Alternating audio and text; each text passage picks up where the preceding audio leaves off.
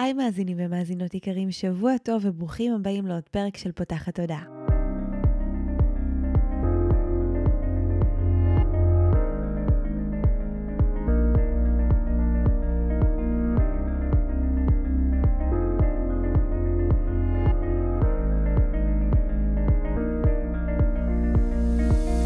זו הפעם הראשונה שלכם כאן, פותחת תודעה היא תוכנית שנועדה להעביר רעיונות, לאתגר תפיסות קיימות ולפתוח את צורת החשיבה האוטומטית שנהוגה אצל כולנו, לכל מיני כיוונים חדשים במטרה להכניס לחיים שלנו יותר כלילות, שלווה, זרימה, אהבה, קרבה וחופש, גם במערכת היחסים שלנו מול עצמנו וגם במערכות יחסים נוספות.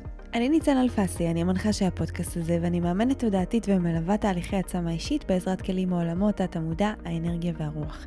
ובפודקאסט הזה אני גם מראיינת וגם מדברת בעצמי על כל מיני נושאים שמעניינים אותי, מסקרנים אותי, ואני חושבת שהם בעלי ערך וצריכים להגיע גם לאוזניים שלכם. בפרק שלנו השבוע היו לי שתי אורחות. בפעם הראשונה זכיתי לארח את פרדי מרגלית, שהיא מייסדת שיטת המטאיזם, ואת זוגתה אלימור הניג, שהיא מנכ"לית מרחב מודעות. ביחד הן מובילות את קהילת מרחב מודעות, שמונה עשרות אלפי אנשים, והן גם מובילות יחד את התוכנית שיחות בגן עדן. ובפרק הזה דיברתי איתן, איך לא, על תודעת גן עדן, מה זה אומר בכלל, איך מתחברים לתודעה הזו, מה זה אומר לחקור את התודעה שלנו, ואיך באמת בעולם הארצי שלנו אנחנו יכולים uh, לזכור uh, שאנחנו הבוראים והיוצרים של uh, מציאות חיינו. פרק מאוד מעניין ואנחנו מקוות מאוד שתהנו ממנו. כמובן שאם נתרמתם ממש נשמח שתשתפו אותו ברשתות החברתיות עם אנשים שאתם אוהבים כדי שבאמת עוד אוזניים ועוד לבבות אה, ייחשפו לתוכן הזה. שתהיה לכם האזנה נעימה. היי פרדי ואלימור. היי ניצן. אהלן ניצן. איזה כיף שאתן כאן. הזמנתי אתכם אה, לפרק בפותחת תודה, לקח לנו זמן ככה אה, לקבוע ולסגור, אבל לא הסכמתי לוותר עליכם, כי אני חושבת שאתן מביאות אה, ידע ותדרים מאוד מאוד אה, חשובים, והייתי נורא רוצה להביא אה, למאזינים שיח שנקרא תודעת גן עדן. עכשיו, אני מכירה אתכם מתוך הסטיקר הזה, שיש למלא אנשים בכל מקום, גן עדן זה כאן. Mm-hmm. ואני זוכרת שבתחילת הדרך, עוד לפני שכאילו הבנתי יותר לעומק מה זה תודעת גן עדן ואיך זה בא לידי ביטוי, היה בזה משהו שאפילו קצת כזה עצבן אותי. מה זה גן עדן זה כאן? אנחנו בעולם ארצי ומאתגר פה, ויש פה כל מיני דברים אה, אנושיים שהם ממש לא גן עדנים. ו...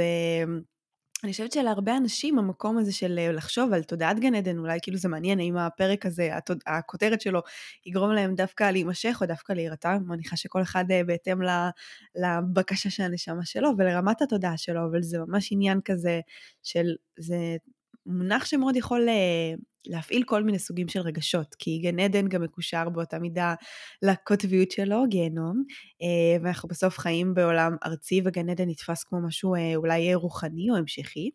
ובא לי שנדבר על מה זה בכלל תודעת גן עדן ואיך אנחנו יכולים להתחבר אליה. ועוד מלא שאלות, אבל בואו נתחיל ממה זה בכלל תודעת גן עדן. אני תמיד מספרת על הבמות שכשאני הכרתי את פריידי ולא התחברנו בהתחלה, אז אחד הדברים זה שהייתה לי התנגדות לזה. מה את כולך עפה על עצמך, והכל בסדר, וגן עדן, אני כולי סובלת חרדות, איזה גן עדן את מדברת עליו?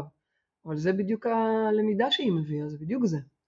אני מודה שגם לי עצמי, לדוגמה בתקופת הקורונה, שהייתה נורא מאתגרת לחלק מאיתנו, אמ, מצאתי את עצמי לרגעים ממש מתקשה לצעוק גן עדן זה כאן, כשסוגרים אותנו בבתים וכשקורים מלא דברים שהם לא... אה, אה, ראויים, נכונים, ואז הבנתי עוד יותר, דווקא בימים אלה, בקשיים כל כך גדולים, זה הזמן עוד יותר לקום ולצעוק גן עדן זה כאן ולעזור לאנשים עוד יותר, על אחת כמה וכמה, דווקא בתקופה הזאת, אה, עוד יותר המחויבות שלנו היא באמת לייצר לעצמנו גן עדן. אפרופו, את יודעת מי ההשראה לדבר הזה, שדווקא בתקופה הזאת? באותם ימים אני זוכרת שקראתי את הספר של אתי הילסון. Mm. והיא שם הולכת בתאי הגזים, אבל בשמחה ובידיעה שהיא הולכת לפגוש את אלוהיה, ו- והיא בגן עדן. אה, זה גם לא נתפס. זה גם, גם לא זה נתפס, יכול, אבל... זה, זה, זה אז בואו נתחיל רגע לתפוס. אחורה טיפה בכלל, מה זה גן עדן? גן עדן זה state of mind, זה לא מקום, זה לא זמן, זה לא תוצאה מסוימת רצויה כזאת או אחרת, לא. גן עדן זה זון תודעתי, זה תדר מדהים, תדר גבוה מאוד, שאנחנו יכולים להגיע אליו בתוכנו, כי הרי בתוך הרדיו הזה, בתוך המשדר הזה שאנחנו יכולים להגיע לכל מיני תדרים. אני מכירה אישית מצוין את הגיהנום, אוקיי? ואני אישית חושבת שכל אחד מאיתנו מכיר את הגיהנום בצורה הספציפית שלו, דרך הפתולוגיות שלו ודרך השריטות שלו והכאבים שלו, אין פה מישהו מאיתנו שלא מכיר את הגיהנום. אז כמו שיש תדר, ערוץ, שאתה שומע את הגיהנום, כך באותה מידה את יכולה לבחור להקשיב, להאזין, לצפות בערוץ הזה שנקרא גן עדן. אז קודם כל בואו נתחיל מזה שגן עדן זה state of mind ולכן לא משנה לא תאי גזים, לא קורונה או לא שום דבר שיבוא עלינו יכול בעצם לפגום או לפגוע בתדר הזה. אבל זאת עבודה. בטח עבודה, עבודת זה לא חיים. כזה פשוט. חבל זה לא, על אוקיי, הזמן. אני בגן עדן. המדבקה, הסטיקר הזה שדיברת עליו, גן עדן זה כאן, או השלט הזה, או הספר, לא משנה, הכל אצלנו ממותג, גן עדן, גן עדן. צריך להבין שזה עבודה, אנחנו תמיד נותנים את זה לאנשים במפגש הראשון, ואנחנו אומרים להם, אל תתלו את זה על, של, על דלת הבית עד שלא תבינו מה זה גן עדן. תיגעו בזה, ואז תשימו לעצמכם תזכורת, כי once נגעת, אתה לא יכול, זה כמו one way ticket, אתה רק רוצה עוד מזה. אבל אנחנו ממש ממליצים להם, אל תשימו את זה סתם כי זה יפה, כי זה מגניב, קודם תיגעו בתדר הזה, צריך תבינו, תבינו להבין, את המשמעות. תבינו מה זה אומר, מהמם. ואני מקווה שבשעה שיש לנו כאן נצליח להתחקות אחרי הדבר הגדול הזה. מדהים. אז אני רוצה רגע לגעת באמת במה שלימור אמרה, שכאילו זה לא כזה פשוט. וסביר להניח שגם מי שמאזין לנו בא ואומר, אוקיי, סבבה, תודעת גן עדן, state of mind, הכל טוב ויפה. איך עושים את זה? כאילו, איך מגיעים לזה? איך בתוך כל היום-יום המורכב מכל כך הרבה רגשות ותדרים ואנרגיות שלנו, לא שלנו, של הכוכבים, של המספרים, של, ה- כאילו של החיים אה, אפילו, איך אנחנו מצליחים אה, למצוא את זה, ובטח, אה, אני אגיד אפילו כאילו איזה משהו שעולה לי מזה, בן אדם שאולי מרגיש בחוויה שלו שהוא אף פעם לא היה בתודעת גן עדן, איך הוא יודע בכלל שהדבר הזה אפשרי עבורו, או איך הוא יודע איך זה מרגיש, או איך הוא ידע שהוא שם, אה, או מה מאפיין את התודעה הזו, איך אני יודעת שהגעתי למצב שבו אני בתודעת גן עדן. מה מאפיין? כי יש כמה דברים שצריכים לקרות כדי להיכנס לגן עדן. גן עדן זה לא רק הודיה ואיזה כל, איזה, איזה יופי הכל בליס. קודם כל זה בהחלט תורם, בטח. הודיה וראיית הטוב, אה, דברים שללא ספק מקדמים את התודעה הזאת. אבל יש כמה דברים בסיסיים שבן אדם צריך להבין בדרך לשם. את רוצה להגיד? את רוצה שאני אגיד? לא, ת- תגידי, אני תכף, אני אני אוסיף את ה-2 סנטס שלי, כן. מצוין. גן עדן מתחיל מזה שאנחנו מבינים שאנחנו הברואים, אנחנו היוצרים, אנחנו אלוהים. אלוהים, גם לפי הקבלה אגב, כן? כשאלוהים אה, רצה לברוא את העולם, אז הכל אור, אור גנוז, אור עם אור, שמתמזג עם אור, ואין שום דבר חוץ מאור, אוקיי? ככה הכל התחיל. ואז מה הוא עושה? מייצר מצב שבו הוא משתקף באין ספור חלקים, צורות, תדרים, דחיסויות, ובעצם סוג של מתחבא בתוכנו, במקום האחד שלא לחשוב בכלל, ש- לחפש. ברא כלומר- אותו בצלמו. בדיוק. ויברא בצלמו. כולנו נבראנו בצלמו. כולנו. כל אחד מאיתנו, גם פשוטי העם שמרגישים לא רלוונטיים, לא מתקדמים, לא מעודכנים, גם ילדים קטנים שעדיין לא התפתחו מנטלית, קוגנטיבית, לא משנה. כולנו, אגב, בעלי חיים, יושבות פה כרגע שתי, שתי חתולות על הספה, מחייכות ב- ב- בחיוך אלוהי. אלוהים, בכל דבר אלוהים, אלוהים, אלוהים. עכשיו, זו תובנה היא מפתח לגן עדן. למה? אני לא אומרת להיכנס לתוך כבשן אש ולצעוק וואי איזה נעים פה, לא. אני אומרת, אנחנו בכוח האלוהי שלנו, בכוח הבורא שלנו, נייצר לעצמנו מצב שנוח לנו בו, שטוב לנו בו. מצב שבעצם תומך, כן, לא, לא, תסיימי את המשפט. תומך גן עדן. אני, אני אגיד קודם כל, פריידי מדברת באלוהים כמי שבא מבית חרדי, אני גם מאוד מאוד מאמינה באלוהים, אבל אלוהים זה יכול להיות גם אה, האנרגיה, היקום, האני הגבוה, ככה רק קודם כל בשביל להתח... לגמרי. שכל אחד יבין שהוא יכול להתחבר לזה. דבר שני, אני יכולה להגיד, אני, כמי שבא ברקע שלי עם הפרעת חרדה ו-OCD, ואני באמת, אני לא זוכרת שחוויתי גן עדן. אפילו כאמור, זה הכעיס אותי כשהיא דיברה על זה.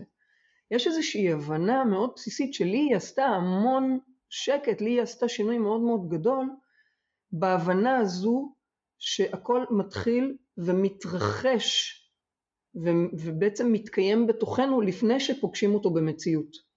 אפרופו כולנו חלקיקי אלוהים בוראים, אנחנו בעצם קודם כל ברמה התודעתית חיים את החיים שלנו, פוגשים את האנשים שסביבנו, מבפנים. נמצאים בסיטואציות, אה, כמו המשפט הידוע של הגשם אינו יורד מעליך הוא יורד בתוכך של קן ווילבר, של וילבר ש, שבעצם קודם כל אני מרגישה חוסר ערך ואז אני אפגוש מישהו שיעליב אותי, קודם כל אני מרגישה קטנה ואז אולי לא ייקחו אותי לתפקיד וכולי וכולי, זאת אומרת ההבנה שהכל מתחיל ונגמר בתוכנו ושהמציאות היא בעצם איזושהי השתקפות של מה שמתרחש בתוכנו ולצד היכולת לזכור שאנחנו בוראים, אנחנו בוראים, אומרת, אז אם- זה נותן לי אה, הרבה מאוד כוח, אמנם גם הרבה מאוד אחריות, אין את מי להאשים ואין אף אחד, אבל זה הכל מתחיל ונגמר בנו, אבל זה נתן לי לפחות את היכולת להבין שאוקיי, את לא בגן עדן, בכוחך להיכנס פנימה, לחקור את התודעה, זה לא קסם.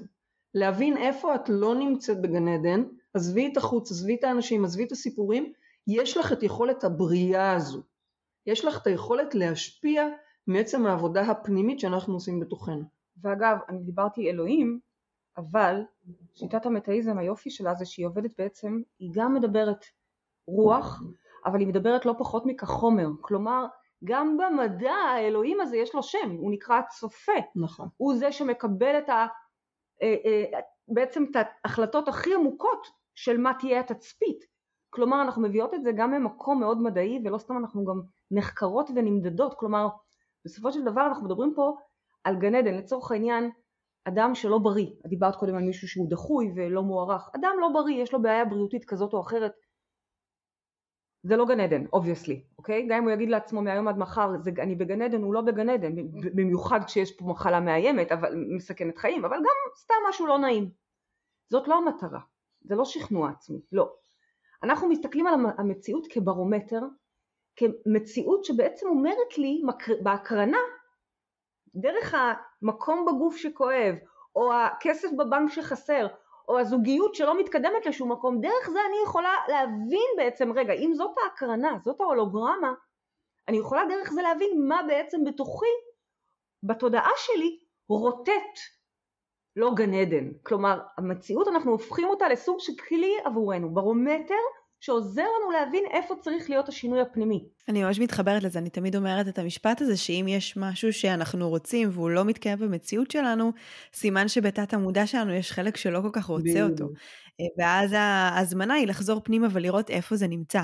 אני רוצה שנייה להחזיר אותך טיפונת אחורה, אה, כי דיברת על התודעה הזו של הצופה, וזה משהו שאני חושבת שהוא נקודה מאוד מאוד אה, חזקה, והממשק הזה תמיד בין עולם הרוח לעולם החומר והמדע.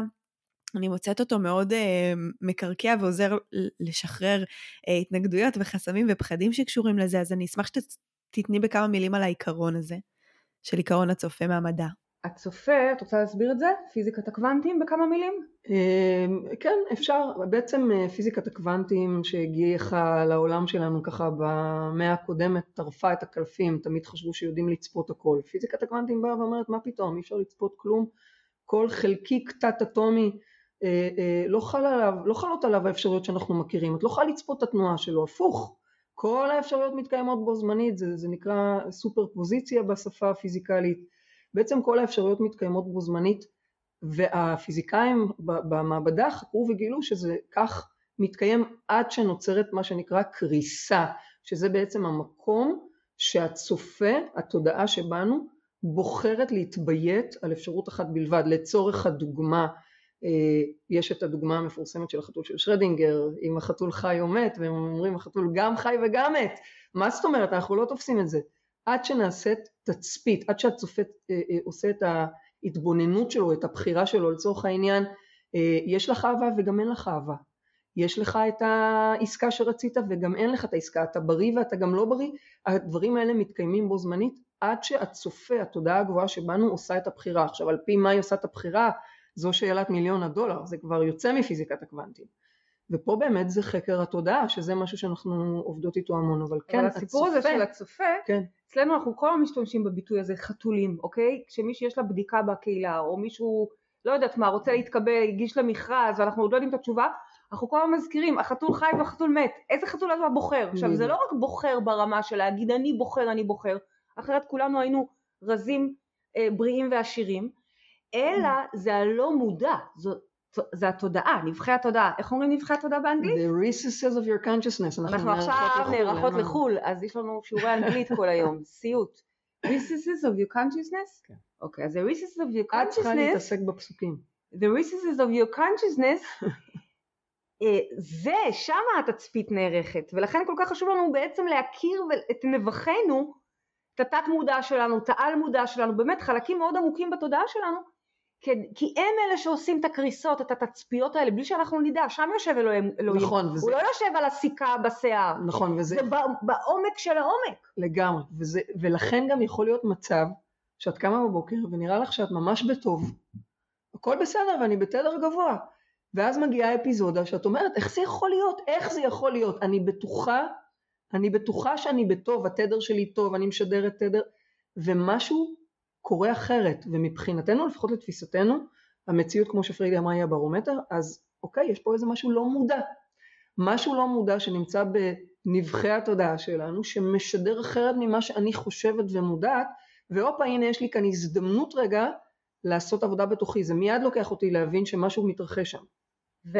אני גם חושבת שזה ההבנה שיש גם כל מיני חלקים בתוכנו, זאת אומרת, מה שאנחנו פוגשות במציאות יכול לשקף לנו גם חלקים שונים גם, בתוכנו, גם. כמו שאמרתם שיש בתוכנו את ה, גם את החתול החי וגם את החתול המת, אז גם בתוכנו יש חלקים בטוחים בעצמנו ומכירים בערכנו, ואנחנו נקבל שיקופים מהממים שקשורים לזה, ואנחנו גם יכולות להיות במקום שכרגע יהדהד לנו את החוסר ביטחון, והמציאות היא גם תמיד הזמנה להיכנס פנימה. נכון. העבודה היא פנימה, ואז מה יפה כשאתה עובד פנימה?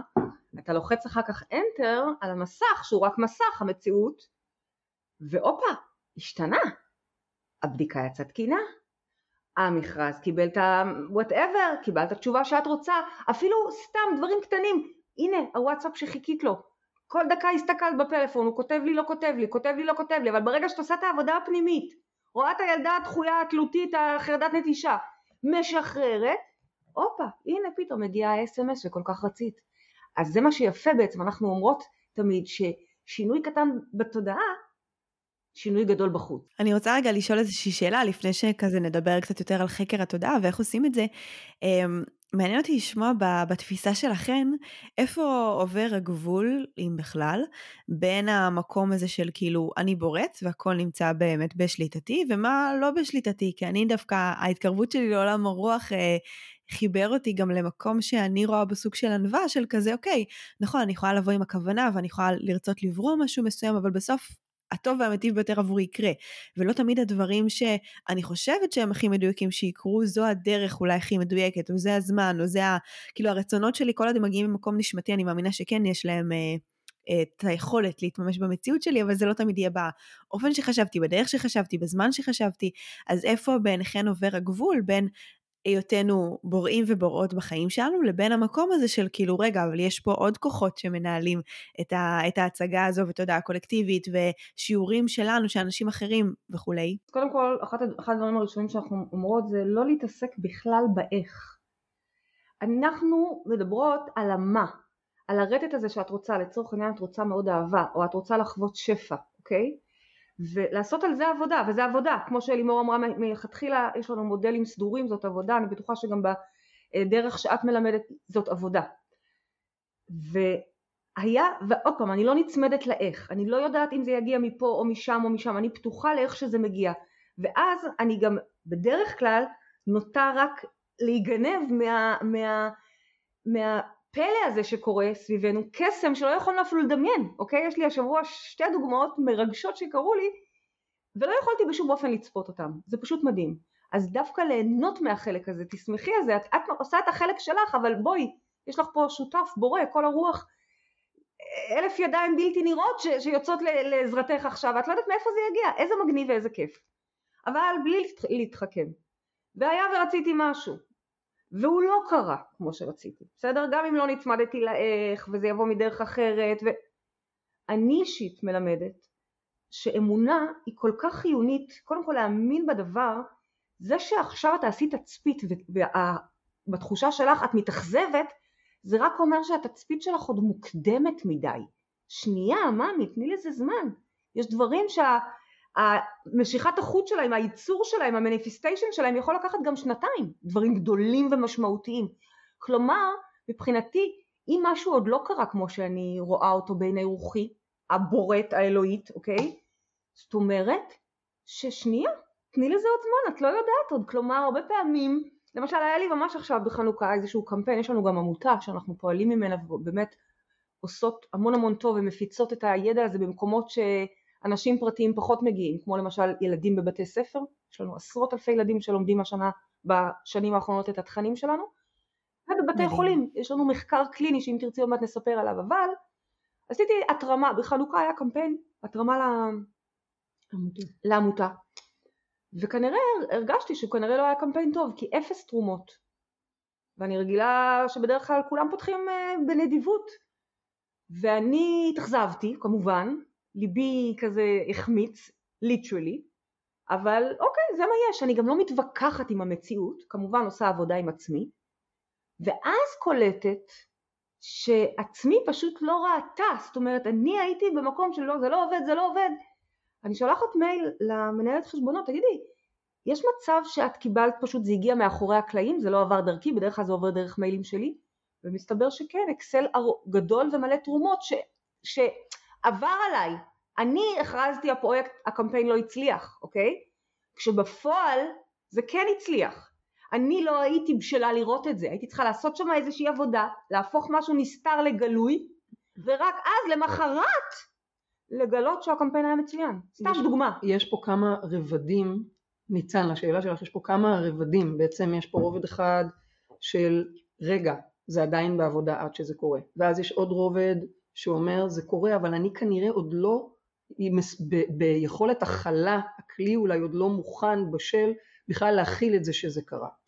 ודבר שלישי, כן, אני מתחברת למה שאמרת, של יש דברים שהם גדולים מאיתנו, אבל לא גדולים מאיתנו במובן של חיצוניים מאיתנו, אלא במובן שתמיד התודעה הגבוהה שלנו, או אלוהים, או הרוח הגדולה, שאנחנו חלק... השדה הגאוני הזה. תמיד שואף לטובתנו, אז יכול להיות שאנחנו רוצים משהו שאנחנו עוד לא יודעים, שמשהו יותר טוב מחכה לנו בפינה.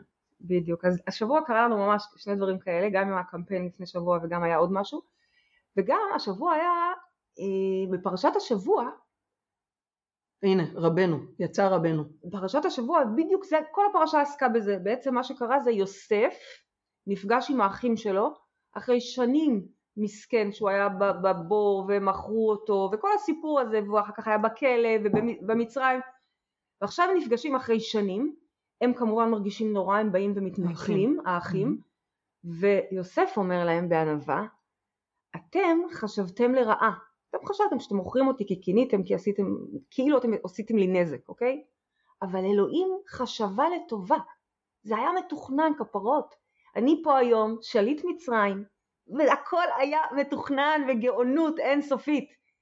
וכשאתה מבין את זה, כשאנחנו מבינים את זה וחיים את זה, רגע רגע, אז אני כל פעם, לפחות שלוש פעמים ביום, לפחות שלוש פעמים ביום, אני אומרת לך, עם יד על הלב, עומדת ונפעמת, ואני אומרת את זה בקול, אני, אני, זה מתפרץ ממני בקול של אימא'לה, איזה גאוני, לא יכולנו לחשוב על זה לבד, זה דברים, אפילו סתם לדוגמה, סתם, מישהי שעשתה רילוקיישן, ואז חטפה חתיכת סרטן מבאס, אבל איזה גאון אלוהים, כי בדיוק בבית חולים שהיא גרה היום ברילוקיישן שם בבוסטון, בדיוק שם יש את המחקר שהיא צריכה, הדבר המסוים הזה. אז נכון בא לנו סרטן, אבל איזה יופי התרופה והמכה, הכל מאורגן ביחד. מה, ש, מה שפריידי אומרת בעיניי הוא משמעותי מאוד למה שדיברנו עליו כתודעת גן עדן.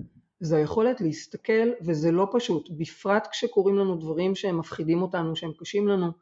היכולת לסמוך ש, שאתה מלווה, שאתה, שהכל לטובתך, לראות את הטוב, לדעת ש, שאתה עכשיו, יש לך יכולת להשפיע וגם משהו שם קורה לטובתך. זה חלק מתודעת גן עדן לעומת להיכנס ל, למקומות של ייאוש אולי, ועוד פעם אני לא אומרת את זה חלילה באיזושהי שיפוטיות, לפעמים קודם עוברים שם. זה לא כזה ברור מאליו, אבל היכולת באיזשהו שלב להבין ולדעת שוואלה הכל פה קורה כמו פאזל מדהים לטובתנו זה, זה גם חלק מתודעת גן. ממש נכון ממש ממש. מה לדעתכם יכול לעזור לאנשים שלא נמצאים במקום הזה שמצליחים עדיין כאילו יש את המשפט הזה הכל לטובה הכל מדויק זה דברים שאנשים נורא התרגלו לדבר אבל נכון, אני חושבת שהוא מהדהד בנו רק כשאנחנו חווים אותו. באמת להבין את זה להאמין את זה את יודעת בעגה המסורתית, המילה צדיק מגיעה מה, מהמילה להצדיק, שמצדיק עליי כל דבר. קרה לי משהו, סתם אתן לך דוגמה מבאסת מאתמול בערב. אתמול בערב קיבלנו אה, איזושהי תשובה שלא זכינו בתחרות שבה השתתפנו לפודקאסט המוביל של השנה. וזה מוזר כי אנחנו באמת, יש לנו עשרות אלפי עוקבים, אנחנו תוכנית מאוד מאוד פופולרית, התוכנית רדיו שלנו. מאוד מוזר, לרגע התאכזבנו, כאילו ממש נחמץ ליבנו בקטע של מה? לא יכול להיות. וכמה שעות אחרי זה, שעתיים אחרי זה, הייתה לנו הרצאה בתוך אה, חדר כושר, ובהרצאה דיברנו שם על, בהרצאה הדוברת דיברה על זה שלצאת מתחרות. תחרות זה כבר לא, לא בעידן שלנו. זה לא התדר שלנו. זה לא התדר שלנו. ופתאום נפל לי ככה כמו אסימון. אז רגע אחד, נכון, נחמץ ליבי, התאכזבתי, באסתי, כן, כמו ילדה, כולנו גם ילדים, זה בסדר. אבל שעתיים אחרי אני מבינה שלא, ממי, את לא, את לא משחקת, ב, ב, את לא, את לא, ממתי את משחקת בתחרויות? שזה אגב נורא התחבר לי לזה שהבת שלי, שהיא רוכבת על סוסים מגיל צעיר, היא מתחרה, השנה היא הפסיקה להתחרות, הפסיקה, הודיעה בהכרזה שהיא מפסיקה להתחרות, ואני כזה בהתחלה לא הבנתי למה, כאילו, זה, זה הפורטה שלך, שמה את יודעת לקחת טוב, אבל אתמול נפל לי עוד יותר האסימון. אבל הלא מתחרה הזה, עוד פעם צריך להסביר, הלא מתחרה הוא כי, כי את בוחרת להבין שאת לא, שאין, תחר, שאין לך תחרות, אין תחרות. כולם בכלל. טובים, זה לא שאת יותר טובה מכולם וזהו, שאת נהדרת וכולם נהדרים ו... ו, ו זה, וזה זה בדרך כלל התדר שלנו, נכון. אין לנו תחרויות, אין לנו, אין לנו גם אה, בחוויה שלנו בכלל אה, מתחרים, יש לנו קולגות, יש לנו שותפויות, הנה אפילו את מרגישה אותו דבר, אחרת לא היית מזמינה אותנו אלייך, אוקיי?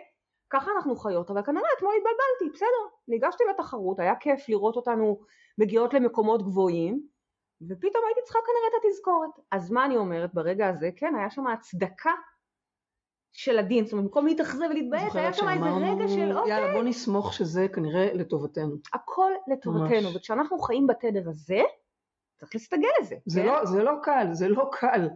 כש, כש, כשנוגעים במקומות קשים, יותר קל להגיד למה זה קורה לי, ואיפה, יש אנשים שדווקא ברגע הזה אומרים איפה אלוהים? אלוהים שם, אלוהים בדיוק שם, את יודעת כי אנחנו, אבל זה יש לנו הרי מחקר במחלקה האונקולוגית ושם מה אנחנו עושות? קודם כל זו זכות גדולה לשבת עם לימודי תודעה בתוך אה, בית חולים, אה, מחלקה אונקולוגית, מחקר ממש קליני, ב, ככה עם אה, אלסינקי והכל ומה אנחנו עושות? אנחנו מקבלות את החולות ומעבירות אותם תהליך, את השיטה שלנו, תהליך של אה, בעצם פיתוח תודעה ואנחנו עוזרות להם לראות מה בגוף שלהם הגאוני יצר את הסרטן. וכן אני אגיד לך שכשאנחנו רואים סרטן נכון שזה מזעזע ואנחנו רוצים רק לרפא אותו ושלא נראה אותו אבל יש שם איזה רגע גם של התגלות. כי הגוף המושלם הזה בחר לאותת לך במיקום המסוים הזה ולהגיד לך מה מפה צריך תיקון פה צריך שינוי דחוף בהול הרי הייתה קודם דלקת רגילה ודלקת רגילה ולא הקשבנו אוקיי זה מגיע כבר באמת תמרור אזהרה אז נכון זה לא דבר כיף על פניו אפשר להגיד על זה גיהנום ואני לא אוכל להגיד כלום, אני אסתום את הפה, אוקיי? ובו זמנית אני אומרת כן, אבל בדיוק דרך זה אפשר לחלץ ולהבין את המידע שיכול לקחת אותנו לגן עדן. יש שם איזה ווייז לגן עדן. זה נקודה יפה, זאת אומרת שברגעים שבהם אנחנו נתקלות ב... ונתקלים באיזשהו קושי, אנחנו, מה שיעזור לנו לחזור לתודעת גן עדן זה להבין שגם זה באיזשהו אופן בא לאותת לנו כדי לעלות לאיזשהו שלב חדש. זאת אומרת, אנחנו נכון. עוברים פה דרך איזשהו כאב כדי להגיע ל... לאיזשהו עונג יותר גדול, שאולי מבלי הכאב הזה לא היינו מצליחים... אנחנו אה, מעדיפים לא לעבור בכאב כמובן, זה לא שאנחנו מזוכיסטים, אבל אם עברנו שם, אז יש שם איזשהו איתות שמגיע לעזרתנו לצורך העניין אמ, וככל שאדם הוא יותר מודע אה, ועוד פעם אני אומרת את זה מאוד בזהירות כי אף אחד מאיתנו לא תמיד מודע וכולנו יש לנו את נקודות העיוורון כמובן אמ, אבל ככל שאדם מודע וקשוב לניואנסים שפוגשים אותו ביומיום ומתבונן על המציאות שלו עוד פעם כברומטר, אז הוא יכול להסיק יותר מהר מה קורה בתוכו ואיפה יש את ה fine tuning שצריך לעשות. וזו עבודה, כאמור. אני גם מאמינה שבאיזשהו אופן עבודת מודעות הזו, ככל שאנחנו עושים אותה מתוך מקום של בחירה ולא מתוך מקום של הכרח, כדי להתמודד עם איזשהו משהו, הוא כן גם חוסך מאיתנו הרבה מאוד כאב. זאת אומרת, אני, אני ממש חושבת ש... יש לאנשים נטייה, אני לי לדבר על זה לפעמים, כאילו לחשוב שצריך לקרות משבר כדי שהם יתעוררו, יש כזה מין התניה כזו, אפילו בתודעה הקולקטיבית בעיניי, של כאילו, אוקיי, מהמשבר הזה אני אצמח, ויצא לי ממש, יש לי איזשהו קורס עכשיו שאני מעבירה, שמלמד את המקום הזה של אה, באמת לרפא את עצמנו דרך עבודה על דעת המודע, וממש...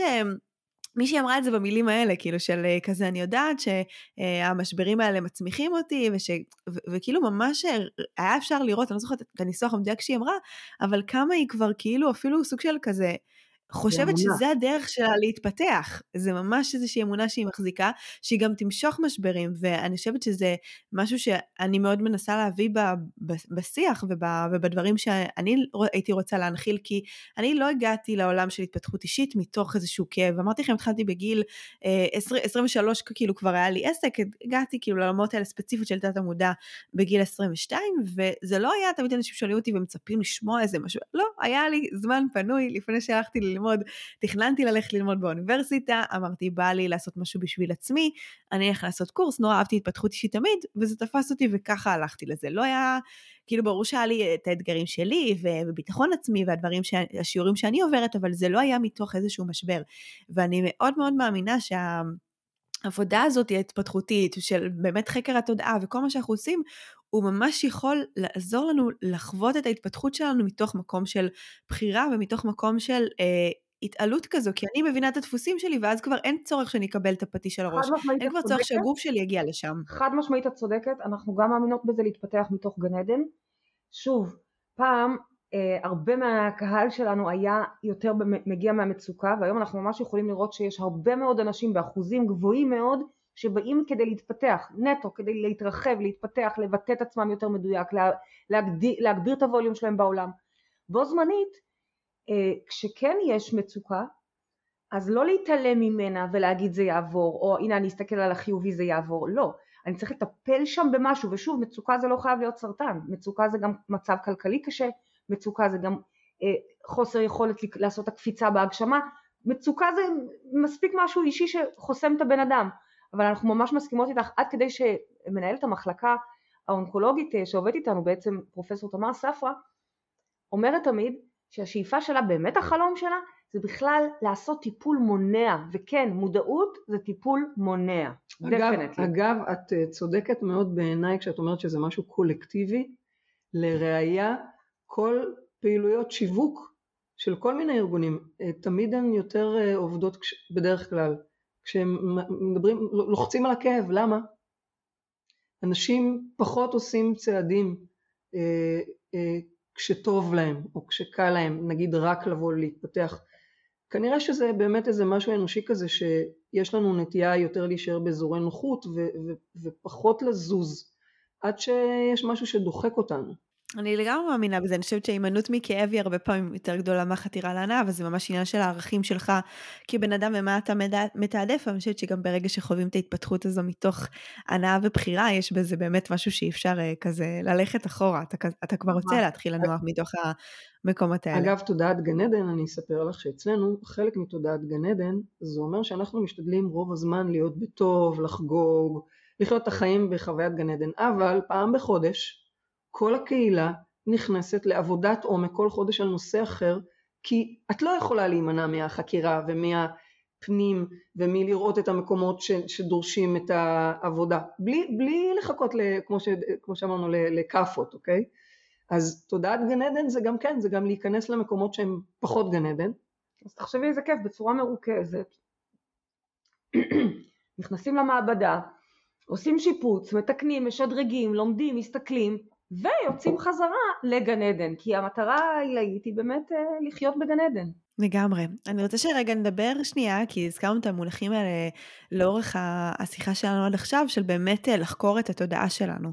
בואי נדבר קצת יותר בהרחבה על מה זה אומר בכלל לחקור את התודעה שלי, איזה שאלות אני יכולה אה, לבוא ולשאול את עצמי כדי לחקור את התודעה שלי בעיניכן, אה, ואיזה כלים אנחנו יכולים לתת גם למאזינים שלנו כדי שיוכלו לבוא ולחקור את התודעה שלהם גם לפחות באופן התחלתי. כשאנחנו מדברות על חקירה תודעתית, יש לנו ממש מודלים סדורים. לכל רמה יש את המודלים שאיתם הם, הם עובדים, אבל זה לא, זה פחות שאלות של אני שואלת, אלא ממש מודלים שאיתם אני לומדת להבין מה יושב לי בתחתית הלא מודע, סליחה, שיצר את זה כרגע, אוקיי? אה, אם זה את הפאנצ'ר בגלגל, אם זה את ה... אה, אה, לא חוזרים אליי מאיפה שצריכים לחזור אליי, כל הדברים האלה, אז אנחנו רוצים בעצם להבין מה, אנחנו, השאיפה שלנו תמיד להגיע במזוקק לצופה שם למטה שקיבל את ההחלטה הזאת, כי obviously זה לא מודע לי, אני חשבתי שאני ממש בעניין, אני mm-hmm. חשבתי שזה הולך לקרות, אז יש שם משהו למטה ותמיד השאיפה בחקירה התודעתית היא להגיע לשם. איך מגיעים זה תלוי באיזה רמה, ואגב אני חייבת להגיד שרוב הכלים אצלנו בשיטת המטאיזם, רובם, הם כלים לעבודה עצמית. והם כל כך פשוטים ליישום עד כדי שאנחנו יכולים בבתי ספר ללמד אותם, נכון, במשרד החינוך.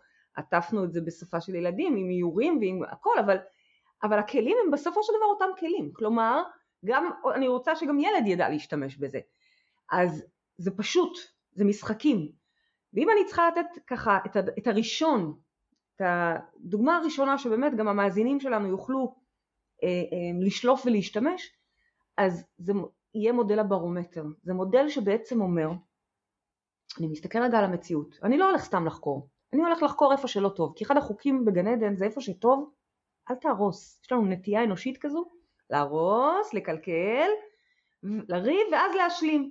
ואז לחשוב גם כל הכבוד איזה יופי, איזה מדהימה, תראי איזה, איזה אימא נמרה, פנתרה. אני פנתרה, ממש, כי הצלתי את הילדים עכשיו. שנייה, עוד פעם, למה את צריכה להציל? למה את צריכה להיות פנתרה? למה את רצה למיון כל שנייה? מה זה הדבר הזה? אז הנה יש פה תקלה, אוקיי? איפה שגן עדן, לא נוגעים, לא הורסים בשביל לתת לעצמי פידבק כל הכבוד, לא רוצה את זה. אני לא רוצה להיות נמרה, אם כבר נמרה אז נמרה משתזפת בשמש, אוקיי? אנחנו נוסעות לתאילנד עוד שבועיים, אנחנו תמיד בעקבות השמש. בקיצור, אז אנחנו מסתכלים על המציאות, מודל הברומטר בעצם לוקח את המציאות איפה שפחות טוב לי. נקודה שהיא אמיתית בעייתית לי, רבתי עם הילד, קשה לי עם הבעל, אין לי בעל ונורא בא לי, משהו אמיתי. עוד פעם, וזה מודל שאפשר לשלוף אותו בכל שנייה מהתודעה, לא צריך שום דבר ותמיד זה זמין. אני מסתכלת על, ה, על המצב הזה ואני מבינה, ואני אומרת לעצמי רגע, למדנו פה שאנחנו אלוהים, אנחנו הגיבורים של הסרט שלנו. גם אם אני עכשיו בתפקיד לא יודעת מה, אילם בסרט הזה, תפקיד, באמת, לא רואים שולי. אותי, ניצב, בסדר? ניצב בחיים של עצמי, איזה באסה, אבל עדיין ממי, זה הסרט שלך, בעיה שלך שלקחת תפקיד ניצב, אפשר לתקן את זה, אבל, אבל זה תפקיד שאת לקחת. ואז אני מסתכלת רגע איך אני מרגישה. רגע, אל תקפצי כל כך מהר. זה הבנה קודם כל שזה הסרט שלי. כן. זה סרט. זה שלי. ואז אני מסתכלת רגע איך אני מרגישה בסרט הזה.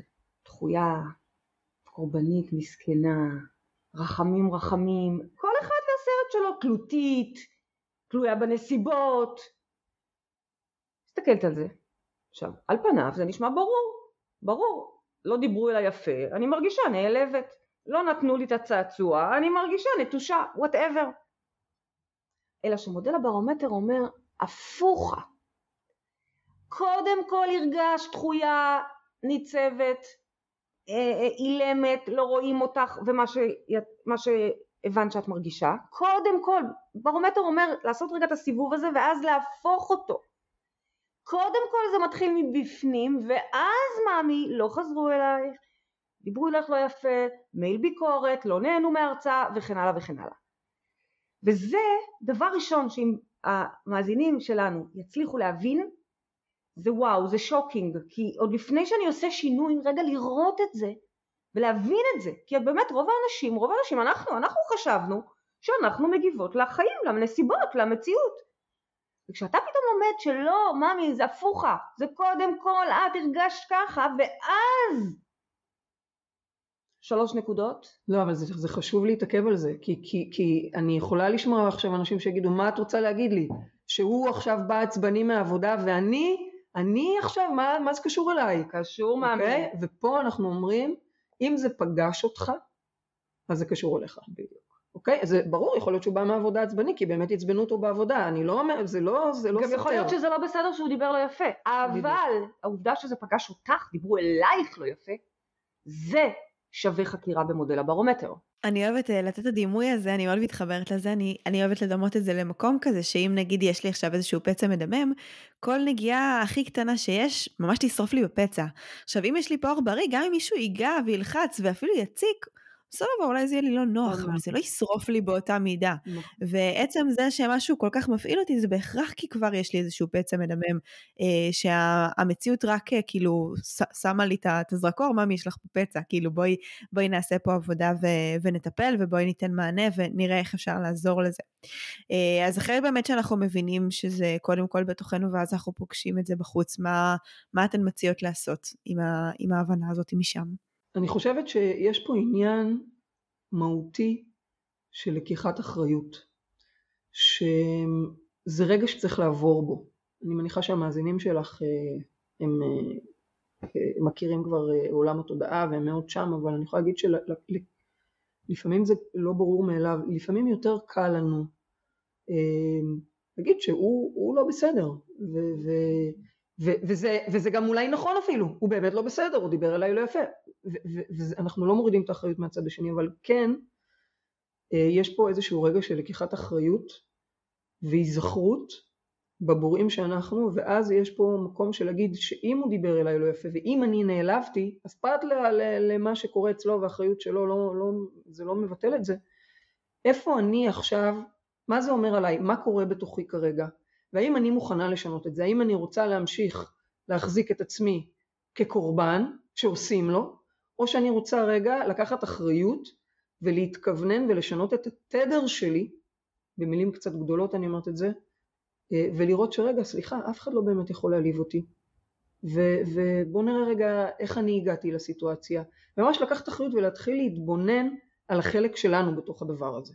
חשוב גם אולי להוסיף, לא לעשות את זה מתוך אשמה עצמית, כאילו הלקיחת אחריות וזה שאני לא מאשימה את הצד האחר לא אומר שאני מאשימה את עצמי, אלא שאני אה, באמת במילים האלה לוקחת אחריות ומבינה שיש לי פה איזשהו חלק ביצירה שהוא לא טוב או רע, הוא פשוט כאילו בא לשקף לי נכון, את, אני את אפילו, מה שבאתי. אני אגיד, גם ללא אשמת האחר אין לזה טעם, אוקיי? ו- אין אשמה בכלל במקום הזה. בדיוק. נכון. זאת אומרת, אפשר ליפול לשם, אבל זה לא המטרה. אשמה ואחריות אלה שני תדרים שונים לחלוטין. בעוד אשמה היא, היא, היא סטגנציה, היא, היא קיבעון, היא משמינה, היא סתם דשדוש ב, במקום הזה, ותחושה לא טובה, אבל גם בלי הנאה פרואקטיבית לשינוי, אחריות הרבה יותר נקייה מכל זה, בלי בכבושים, עניינים, פשוט עושה שינוי. עכשיו אצלנו, בטרמינולוגיה ובשיטה, זה נורא פשוט, אני בטוחה שגם לך יש את המונחים שלך, אבל בשורה התחתונה, אלימור אמרה זו בחירה. אצלנו זה ממש דימוי של להוציא את הכבל הזה, מה, את השקע מהחשמל ולהכניס שקע חדש, חוט חדש. זאת אומרת, בלי עכשיו להתחיל לחפור לזה, אני כזאת, אני כזאת, מאיפה זה בא. גילית את, במודל הברומטר לצורך העניין את הקורבנות שלך, או את הקטנות שהרגשת בה באותו רגע. אגב, זה לא אומר עלייך משהו רע, זה אומר שכרגע את מרגישה קטנה, ולכן, ברור, מישהו פה מולך מתנשא, אוקיי? אבל ברגע שאת מזהה את זה, יש לך בחירה. קודם כל לפעמים עצם להישאר שם ולראות את זה זה כבר נשימה, מרגיע. אבל אם את גם רוצה פרואקטיבית לקחת אחריות ולעשות שינוי, זה רגע שאת ממש בוחרת, יש פה הרי אלוהים יושב שם כרגע מקליד איזה שורות קוד, אז איזה ערוץ, איזה תחנה את כרגע רוצה לשדר, ובמו בחירה את עוברת, עוברת לתדר גן עדן.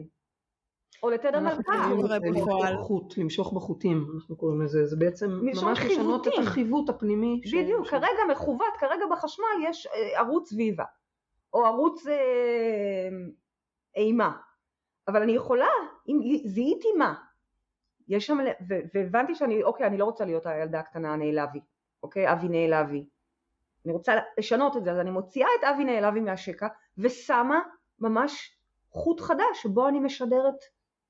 אז זו מתודולוגיה שלמה. איך זה קורה?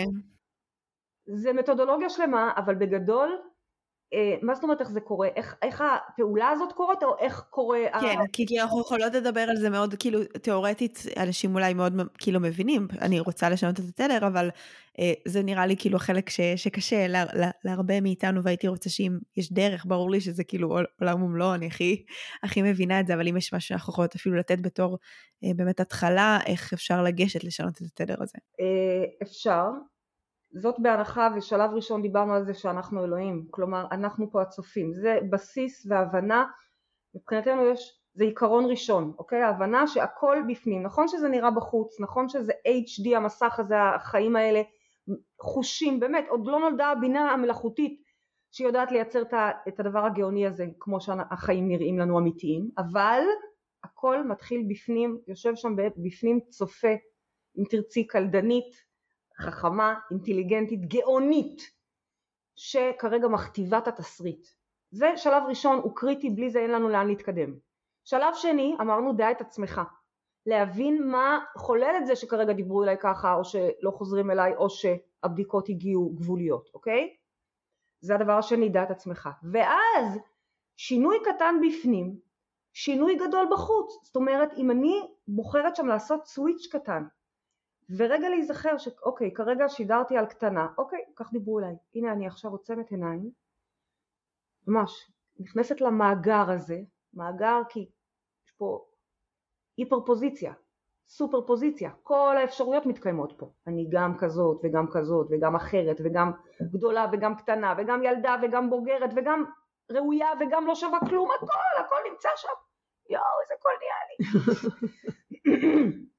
סליחה נכנסת למאגר הזה, קודם כל כבר נעים שם, כבר נעים שם, עוצמים עיניים, כבר נעים שם, ובוחרים בתדר גן עדן, מלכות, היזכרות, ואם זה מתאים, אפשר ממש לעצום עיניים, כולם, גם המאזינים שלנו, ביקשת כלי, אז נעצום עיניים ונתקייל לתדר הזה שאנחנו קוראות לו גן עדן, מלכות. ממש נרגיש אותו. אני כרגע שם, משדרת את זה ממני. עכשיו, מי זה אני? מי זה את? מי זה אתם? מי זה המאזינים בכלל? שיקופים יפים שלנו. זאת אומרת, אם אני מצליחה להיות כרגע בתדר גן עדן, ואת רוצה, אז גם את, כי אנחנו אחת. גלים, גלי אנרגיה, גלי מוח, גלי רדיו, לא יודעים להבדיל, הנה בקיר הזה במחיצה את רואה את הריבוע הזה של הזום, פה אל תיכנסי, אין דבר כזה, אנחנו אחד. אז מי שרוצה באמת פשוט מתחבר לאנרגיה הזאת, ועוד יותר מזה, אני מזמינה אותנו ממש להרגיש את האנרגיה הזאת נכנסת פנימה לתוכנו, בהנחה והיא נעימה לנו, זה ככה מאיר לנו, חמים לנו, זה תדר של היזכרות בעיקר, מי אנחנו. ממש תרגישו סיבובים קטנים בראש. כאילו הראש, תנועה כמעט אוטומטית, מסובב את עצמו עם האנרגיה. וזה מעכשיו הולך להיות המתג שלנו, כל פעם שאנחנו רוצים לחזור לתדר הזה של גן עדן, אז אפשר לחזור לפודקאסט הזה, איזה כיף, אבל אפשר פשוט להדליק את האור של גן עדן. איך? באמצעות התנועה הזאת, סיבובים קטנים. זה יהיה המתג שלנו. אפשר לשמור את המתג הזה על ה desktop. כך שגם כשאני באמצע נסיעה, באמצע פגישה, באמצע, באמצע, באמצע, שום דבר לא מונע ממני לעצום עיניים לרגע ולעשות כמה סיבובים קטנים בראש ואתם תראו איך אתם ישר נכנסים לתדר גן עדן. מהמם, ממש עיגון לדבר הזה, לתחושה. בדיוק, בדיוק. הללויה. הללויה. וזאת התחלה, אני בטוחה שגם אצלך וגם אצלנו וגם בכלל אנחנו מאמינות שכל השיטות בסופו של דבר מובילות לאותה אמת אוניברסלית, אוקיי? אז, אז יש לנו את הדרך שלנו להנגיש את זה, בטח דרך מדהימה, ולך יש את הדרך שלך, ויש מלא דרכים. אבל בשורה התחתונה בואו נבין רגע בכלל מי אנחנו, מה הכוח שלנו, מה זה גן עדן, במקום להירתע ולהגיד אוי אוי אוי זה, זה, דווקא לחשוב רגע אולי להיכנס בשערי גן עדן. מגיע לנו, בואו, אנחנו שנים נמצאים פה וצוברים פזם במציאות הזאת, היא נורא מעייף פה, נורא מעייף, כל ה... מי שחי במטריקס זה נורא מעייף, לרוץ, להביא עניינים, ילדים, כביסות, משכנתה, כל הזמן. אז רגע, שנייה, גן עדן, אנחנו בגן עדן לשנות צהריים, לא משנה איזה ארגון גדול יש לנו, ואנחנו יכולות להיות בהרצאות בבוקר ובערב, אבל צהריים ישנות. זה חלק מהגן עדן שלנו. כל אחד ומה ששלו, you know. לגמרי. בא לי שכזה טיפה לסיים ולסגור את זה, ומשהו ששמעתי אותך אומרת על זה שבסוף גם בגן עדן אה, מותר להרגיש אה, כל מיני רגשות, עייפות או דחיסות או אה, מקומות כאלה שהם עוד תדרים, וזה לא רק להיות כזה הפי הפי. כן, גם בגן עדן מקפלים כביסה, גם בגן עדן מכבסים כביסה. כולנו human ואל תאמינו לאף אדם שאומר לכם אחרת. אנחנו כולנו פה נבראנו אור וצל, טוב ורע, ואגב הטוב הוא לא יותר טוב מהרע, זה טעות, גם הרע הוא טוב כי זה ההתפתחות, למרות שזה מבאס יותר, ברור, כולנו מעדיפים להיות הפי הפי, ברור, אבל גם הטוב וגם הרע הם חלק מהמשחק, הם חלק מהסרט, בלי זה אין, אין, אין, אין את ה... אין את המשחק. אין את המשחק, אין מסך, אין, לך, אין צבע, אין צבע. חייב את כל הצבעים בשביל לייצר פה את המשחק. והמטרה שלנו, ככה אנחנו גם מלמדים את הילדים בבתי ספר, קוראים לה התוכנית שלנו אצל הילדים המשחק. אנחנו מלמדים אותם שהמטרה שלנו עוד פעם זה לא לנצח, אלא זה לשחק טוב, זה לשחק בכיף, זה לשחק בהנאה. כל אחד וההנאות שלו, את יודעת, אנחנו עכשיו נוסעות לנו לנפוש קצת שמש ו- ו- וזה ההנאה שלנו. ואצל אחד ההנאה זה דברים אחרים, אבל זה בעצם בסופו של דבר גן עדן. אגב, אפרופו תודעת גן עדן, אז גם זה משהו שאנחנו כל הזמן מדברות עליו, שתודעת גן עדן זה ליהנות מהדרך. אין לך לאן לרוץ, ותשיג את זה, תתחיל לעבור לדבר הבא. הרעיון הוא באמת להצליח ליהנות מהדרך, וליהנות מהדרך זה הטריק, זה הסיפור. אם נצליח ליהנות מהדרך, וכאמור, לא תמיד, זה לא סטטי, יש עליות ומורדות וצריך לדעת להכיל את עצמנו ולהיות בחמלה לעצמנו ולאחרים ויש ימים של עצב ושל דכדוך ואתגרים, ברור ברור ברור, זה גם חלק מהדבר, אבל ככל שניתן באמת ליהנות מהדרך, כי, כי היא גם יכולה להיות לא, לא מהנה, ואז מה עשינו פה? באנו ליהנות, ממש ושוב, ככה. ושוב, אני מוסיפה עלייך, את מוסיפה עליי, אני מוסיפה עלייך, את כן, מוסיפה כן, עליי, כן. אה, זה מה שכיף בדינמיקה שלנו. זה גם בסדר לא ליהנות בחלקים מסוימים. לגמרי. אני למשל סובלת מדיכאון חורף, אוקיי? הנה, אנחנו מוצאים אותך קליני. בסדר, השנה אני לא, תודה לאל, השנה אני באור, באורות, גם כי אני נוסעת לתאילנד, וגם כי כל הזמן עכשיו, עד תאילנד, א', באמת, תודה לאל, יש שמש טובה, שמש טובה. יש חורף פלאי, וכל יום אנחנו מצליחות לתפוס קרני שמש, וגם אם לא, גם אם באמת היה איזה יום אחד מזעזע, בקטנה אני גם רואה כבר את האור ואת, ואת זה, אבל בדרך כלל יש לי את הנטייה הזו, דכדוך חורף או דיכאון חורף קליני, איך שתרצי לקרוא לזה. ועם שנים נלחמתי בזה, בשנים האחרונות, כל העשור האחרון אני מחבקת את זה, אני אוהבת את זה, כן, זו התקופה שאני לא רואה אנשים, אני נכנסת למערה שלי, מותר לי להתנהג כמו שאני רוצה, בלי, בלי עכשיו אף אחד, אני דואגת לעצמי, מפרה את עצמי, אה, יוצאת משם בדרך כלל באביב עם ידע מטורף שהגעתי אליו בזכות המצולות של החורף אז גם את זה לזכור, זה גם גן עדן, זה גם גן עדן. עד כדי שכשהיא אמרה לי בוא ניסע לתאילנד, אמרתי לה מה baby אז לא יהיה לי דיכאון חורף השנה? אז היא אמרה לי מה? אמרתי לה כן אני צריכה את זה, אני אומרת לך אני צריכה את זה, יש, יש לי ידע שמחכה שם ואני חייבת ללקט אותו, אין לי זמן. תלקטי אותו בשמש ממי. בדיוק. אבל... לגמרי, זה גם לקפיצת תודעה של כאילו אני לא נכון. חייבת את, ה, את ההתכנסות הזאת בשביל זה. נכון. הנה נתכנס בשמש. מדהים. טוב, אני חושבת שאם כאילו סיכמתם את זה בצורה הכי טובה ש, שיכולה להיות, ובאמת אה, יש פה הרבה אני חושבת שרק מעצם השיח איתכם וזה שאנשים ישמעו אותנו באוזניים הם כבר יצליחו אה, לחוש יותר את תודעת גן עדן ולזכור שזה כמו כל האפשרויות תמיד נמצא ותמיד אה, זמין לנו אז אה, תודה לכם על התזכורת ועל הזמן שלכם ועל הידע שאתן מביאות. תודה לך, אותנו וחשפת אותנו לעוד קהילה חדשה שלא הכרנו אז זה מקסים תודה רבה על ההזדמנות להכיר עוד אנשים מתעוררים וחוקרי תודעה. תודה רבה. תודה לכם. אז אם אנחנו רוצים לסכם את הפרק הנפלא הזה עם פרדי ואלימור, הנה כמה דברים שאפשר לעשות. אז דיברנו על מודל הברומטר, להתחיל להסתכל מה הסרט שאני צופה בו, מה הסרט שאני צופה בו, ואיך אני מרגישה בו. האם זה דחויה, לא אהוב, לא שייך. להבין קודם כל שזה קורה בתוכנו, ורק אז אנחנו פוגשים את זה בחוץ. שזה לא האנשים שגרמו לנו להרגיש ככה, אלא אנחנו קודם כל הרגשנו את זה, וכתוצאה מזה מגנטנו את זה לחיים שלנו. על המקום הזה אנחנו רוצים לקחת אחריות, שזו המציאות שאנחנו יצרנו. לא מתוך אשמה עצמית, לא מתוך מקום שבא ואומר, זה בגללי או אני לא בסדר, אלא מתוך מקום שבא ושואל, האם אני מוכן לשנות את זה, האם אני מוכן לשנות את התדר שלי, איזה תחנה אני רוצה ורוצה לשדר, של איזה תדר. ואחרי שבחרנו בשינוי לעצום עיניים, להיזכר שכל האפשרויות מתקיימות, באמת במאגר הזה שיש בו את הסופר פוזיציה, את כל האפשרויות uh, שיכולות להיות עבורנו, וממש לבחור להיות בנקודה של הצופה בתדר גן עדן, בתדר מלכות, בתדר היזכרות. ופרדי גם העבירה אותנו איזושהי מדיטציה קצרה, מין חיבור כזה קצר, uh, תוך כדי הסיבובים האלה שיעגנו בתוכנו את התחושה הזו כל פעם.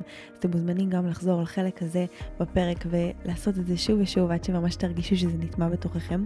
ובעיקר פשוט לזכור שבאנו ליהנות כאן, שהחיים האלה לא נועדו להיות uh, קשים ומאתגרים, עוברים בתוכם כל מיני שיעורים וקושי, אבל המהות היא תמיד ההנאה שלנו והחיבור הזה לשמחה ולהנאה יזכיר לנו כמה הגן עדן הזה מתקיים על כל הרבדים שלו, עם כל קשת הרגשות שלו, בכל רגע שבו נבחר לראות את החיים שלנו כגן עדן. אז אנחנו ממש מקוות שנהניתם ונתרמתם מהפרק הזה, תשתפו אותו עם כל מי שאתם מרגישים שצריך לשמוע את הידע הזה, ואנחנו נתראה בשבוע הבא.